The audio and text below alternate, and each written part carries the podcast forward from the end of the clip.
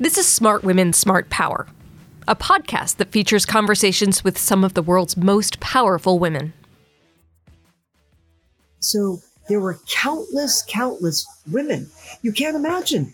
And That's men amazing. who came forward and said, How can we help? So that's why we set up that council. We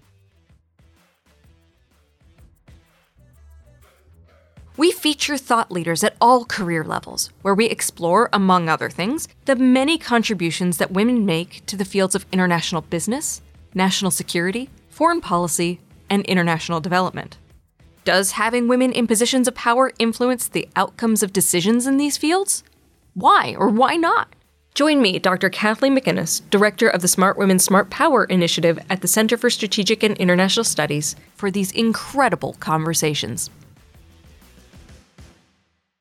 In December, at the Reagan National Defense Forum, I sat down with Ambassador Paula Dobriansky, the former Undersecretary of State for Global Affairs, former President's Envoy to Northern Ireland, and the former National Security Council Director for European and Soviet Affairs in the Reagan administration. We had a conversation on her role in establishing the U.S. Afghan Women's Council. Please excuse the extra noise from the hustle and bustle of the conference happening around us. I am thrilled to welcome Ambassador Paula Dobriansky to the Smart Women, Smart Power podcast today, uh, where we are recording from the Reagan National Defense Forum. I think that the last time I saw you was in the Svalbard Islands, in the Norwegian Arctic. You know, Right. when we, we were snowmobiling for NATO, as I remember. that's correct. That is correct. Yes. Yes. And actually, it was supposed to be sort of summertime or, or I should say springtime. Right, But right. it was very cold and there was snow. And yes. That's yes, right. yes, indeed, we were in Svalbard. Yes. And to get us started, I'd love to get your your story. What what got you motivated to join this field? Well, first, both of my parents. Well, first, let me say I'm delighted to be here today, and your enthusiasm is wonderful, really wonderful. Um, I had two parents; they're now deceased, but who were educators, Mhm. and both of them, uh, their parents on both sides were from Ukraine, and so my parents were always very heavily involved in Mhm. international affairs, very engaged. And I just have to say that seeped over to me, to my sister. Mhm. Um, it was always very important not just to know about domestic situations and circumstances, but to understand the world at large, to Mhm. know about my heritage. So when I was thinking about where I wanted to go to school, Yeah. actually, my father was a very strong advocate of my going to Georgetown University School of Foreign Service. Mhm. So I did indeed. And there I was in the midst of just preparing for international politics. Yeah. Uh, many go on to the Foreign Service. I didn't go into the Foreign Service, but my 30 some career in national security affairs certainly stems from, From- the very strong foundation there and from my family and my family's heritage. That's wonderful.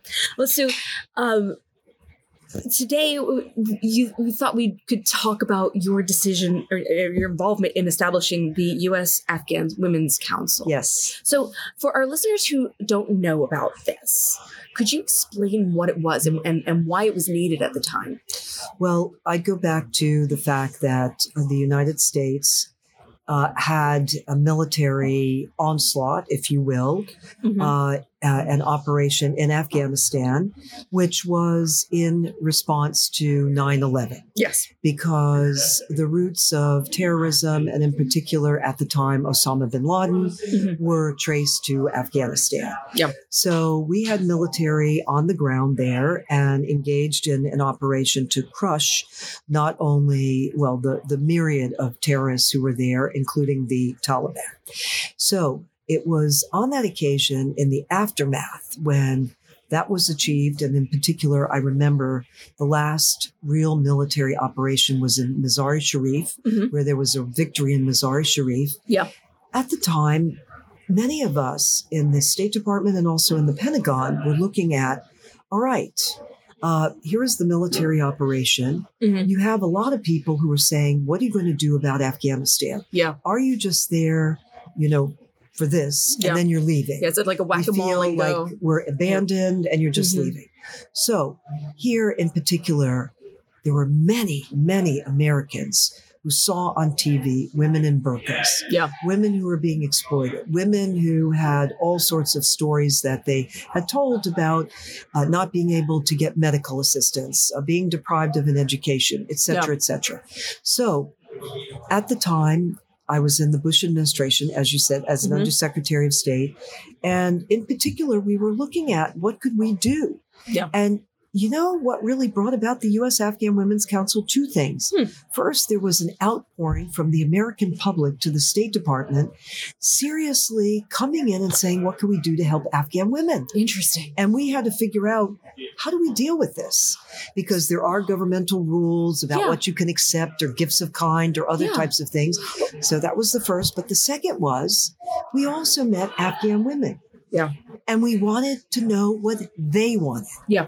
And so to answer the question Yeah. and then back over to you, on the first, we actually set up the U.S. Afghan Women's Council. It was an initiative of Laura Bush. Mhm. She also gave her famous radio address Mhm. and about the need to help Afghan women.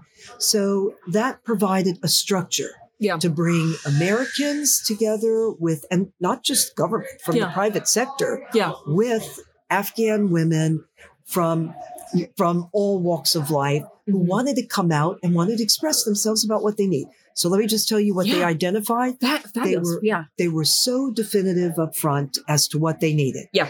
They said, we want to have a focus on education. Okay. Surprise. That was no surprise. Mhm. They said, we also want to focus on health because Mm-hmm. maternal mortality is extremely high in our country.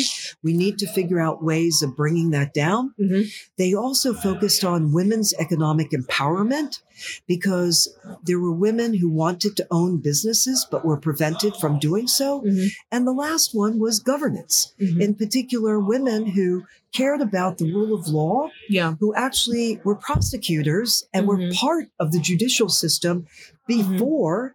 And, and then wanted to ensure that there was rule of law and that women could be more vibrant and active players in society. So Mhm. hence the U.S. Afghan Women's Council arose. Okay, and so so you you ide- you you and the Afghans identify this need, and and it's I just when you, when you say that the the American population was also eager to contribute, I just found that fascinating. Well, I mean, may I explain? yeah, please. So we would get calls, letters, you name it. We had people, and especially women, predominantly women from across the United States mm-hmm. saying, I saw women in burqas. I saw that women's rights were suppressed. What can we do to help? And then they would say, We have 10 computers. Can we donate the computers? How can we get the computers in? There would be Wow. others that would say, By the way, we'd like to bring them to our university and Mhm. actually have them as fellows and educated. Can Mhm. we do that? Can we invite them? Will the State Department help us in getting them to our university? Um, Mhm. so there were countless, countless women you can't imagine, and That's men amazing. who came forward and said, "How can we help?" So that's why we set up that council. Mhm. A to find out what the Afghans themselves Themselves wanted and to channel this. So we didn't just in a willy nilly way say, okay, give this, give that, Yeah. but to find out what they really needed and wanted. And then secondly, to have some structure where there was some give and take. Yeah. And then Yeah. to take this goodwill. Um, uh, can I give you two Please. examples? Please. So Connie Duckworth, who used to be formerly a, a an executive at Goldman Sachs, Mhm. so she came forward to us Mhm. and she said, I would like to have Afghan women work with me on the rugs. There are so many beautiful rugs, and Yeah. I'd like to see if I can come together with those women who Mhm. want to be empowered in that business sector. Yeah. The result of that was the creation of Arzu, Mm-hmm. which means hope in, um, I believe, in Dari Mhm. and and that is still functioning today and their rugs have been actually exported to the united states fantastic. so here you have a woman who was in business on the american side who also knew a lot about laws Mhm. laws about products entering our country and all kinds of standards and then there were women on the afghan side who wanted to step forward and wanted to be part of this yeah. so actually, um, she is her operation is interestingly enough in Bamiyan Mhm. and and not in the Yeah, capital, but in Bamiyan. Yeah. Mhm. And basically, they've actually exported to the United States. There's another woman, Terry Neese, operating out of Nebraska, and she wanted to bring women actually to uh, the United States and help in the educational space Mhm. with all kinds of skills. Yeah. And they did it various ways, where also the women were connected into in Afghanistan, and then also some were indeed brought to Nebraska, where she runs an operation. So here you have actual Americans who volunteered, stepped forward, wanted to create projects in the private sector and actually connect with Afghan women. And there are so many that I can mention to you. And the council exists today. It's housed in Georgetown University. It's connected still to the State Department, Mhm. but there's that private sector, public private sector component yeah. to its existence. Well, so when you were establishing it on the Afghan side, you. you you, you made the decision to have it w- reside within the foreign ministry, right, as opposed yes, to the women's ministry. that is correct. And and so, could you walk us through the thinking at the time on that? Absolutely. So, uh, at the time when Colin Powell was Secretary of State, he hosted a lunch for Abdullah Abdullah, Yeah. who was the Afghan Minister of Foreign Affairs at the time. And specifically at that lunch, Secretary Powell had asked directly the foreign minister about the U.S. Afghan Women's Council. He Okay. indicated that that is something that we'd like to create. And that was also the wish of Mrs. Bush, who wanted to try to figure out how to actually advance uh, women in Afghanistan. And and, and, And- and as you said, do it strategically, right? Correct. Like because you just like Correct. throwing stuff in, in it's just it just goes into the air. Like do it strategically. Correct. Yeah. Okay. So it was raised at the lunch. I said a few words, but to come to it, specifically, we asked the foreign minister to become a member of the council. So uh, the co- a co-chair. Okay. So there were three co-chairs. One was the foreign minister. One was me as Mhm. undersecretary of state for global affairs. yeah. And the third one was the woman who was the minister in the foreign ministry. But the reason why we wanted it in the foreign ministry and we wanted the three of us, Mhm. first of all, I was with the State Department. Um, she was with the Ministry of Women's Affairs. Mhm. He was with, obviously, as foreign minister. Yeah. We wanted to have it, I will use the word mainstream, Yeah. where it would deal with a variety of issues, not just sometimes where it gets stovepiped women's issues. Yes. And in this case, the foreign minister readily accepted and actually always not only hosted, but attended the U.S. Afghan Women's Council meetings, which I Mhm. think was significant in advancing an agenda that was a robust agenda Mhm. in the four areas that I mentioned. That's fascinating. And and I've heard that sort of theme echoed in other countries and places where women get compartmentalized into the women's issues area, of family, domestic concerns, and you know, childcare policy, those sorts of things, and kept away from the real, real real hardcore decisions of government like national Well, security. I'll give you an example. At Mhm. one of our U.S. Afghan Women Council meetings, there was an Afghan woman who stood up and she said specifically to the minister, I'd like to know when are we going to have more women ambassadors going out? And he had cited that there was one Afghan woman who apparently was her the representative in Bulgaria, I believe at the mm-hmm. time. And she said, That's wonderful, but one is not enough. We Yeah. need to have more.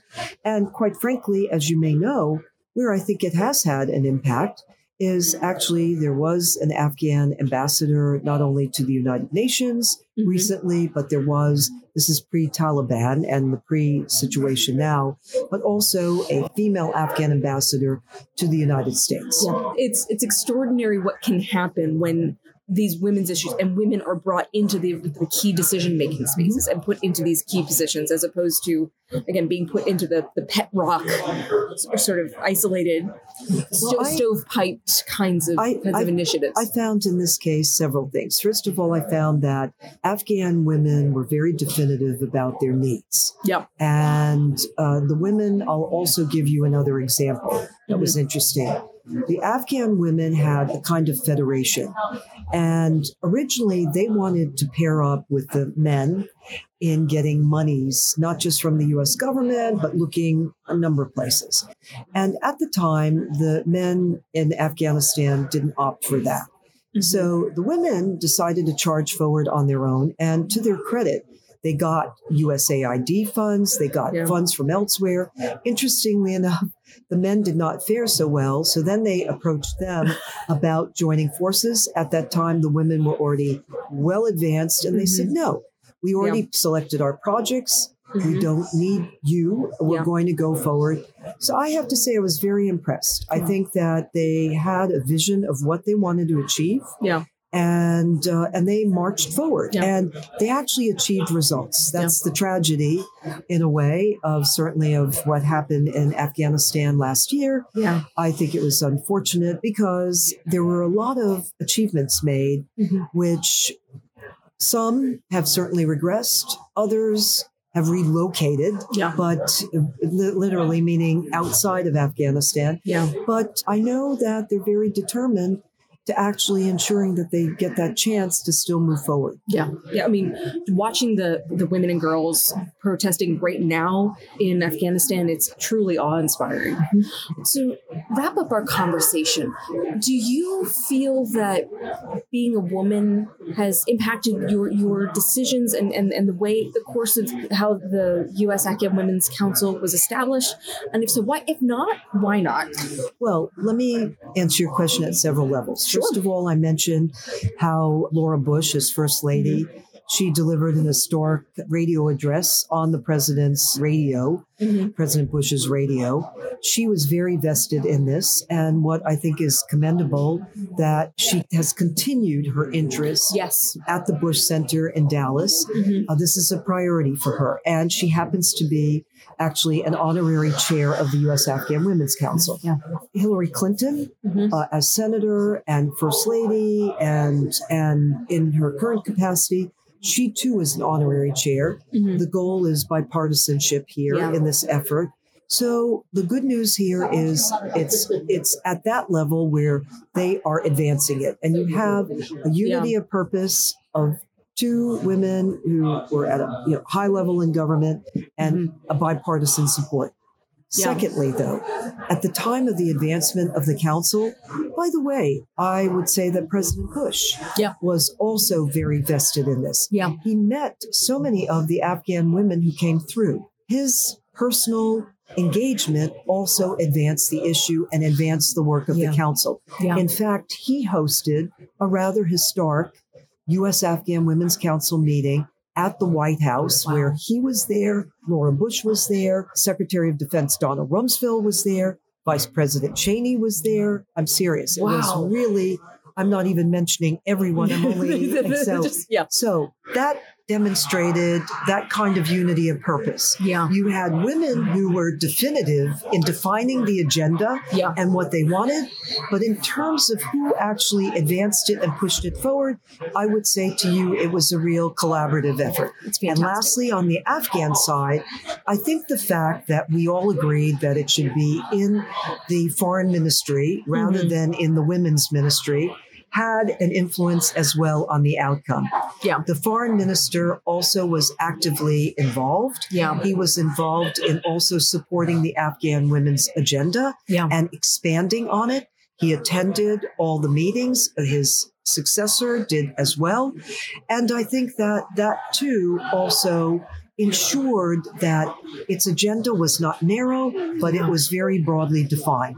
So women played an important role in defining the agenda, but in terms of advancing it, I think that both men and women, in collaborating yeah. and in a bipartisan way and in a cross national way, really led it to what it is today. And yeah. even today, given the dire circumstances in Afghanistan, that nevertheless, the U.S. Afghan Women's Council is in existence. A number of its projects are still thriving and bucking mm-hmm. up against the tide, and I know will be an important foundation for the future. future. The importance of allyship and, and, and having a good team. Thank you so much, Ambassador Dobriansky. This has been an amazing discussion. Well, thank you. And I'm delighted to be here with you today. Thank, thank you. you.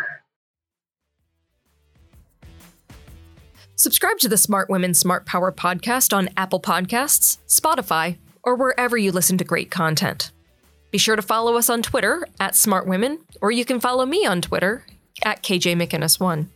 Thanks for listening, and join us next time.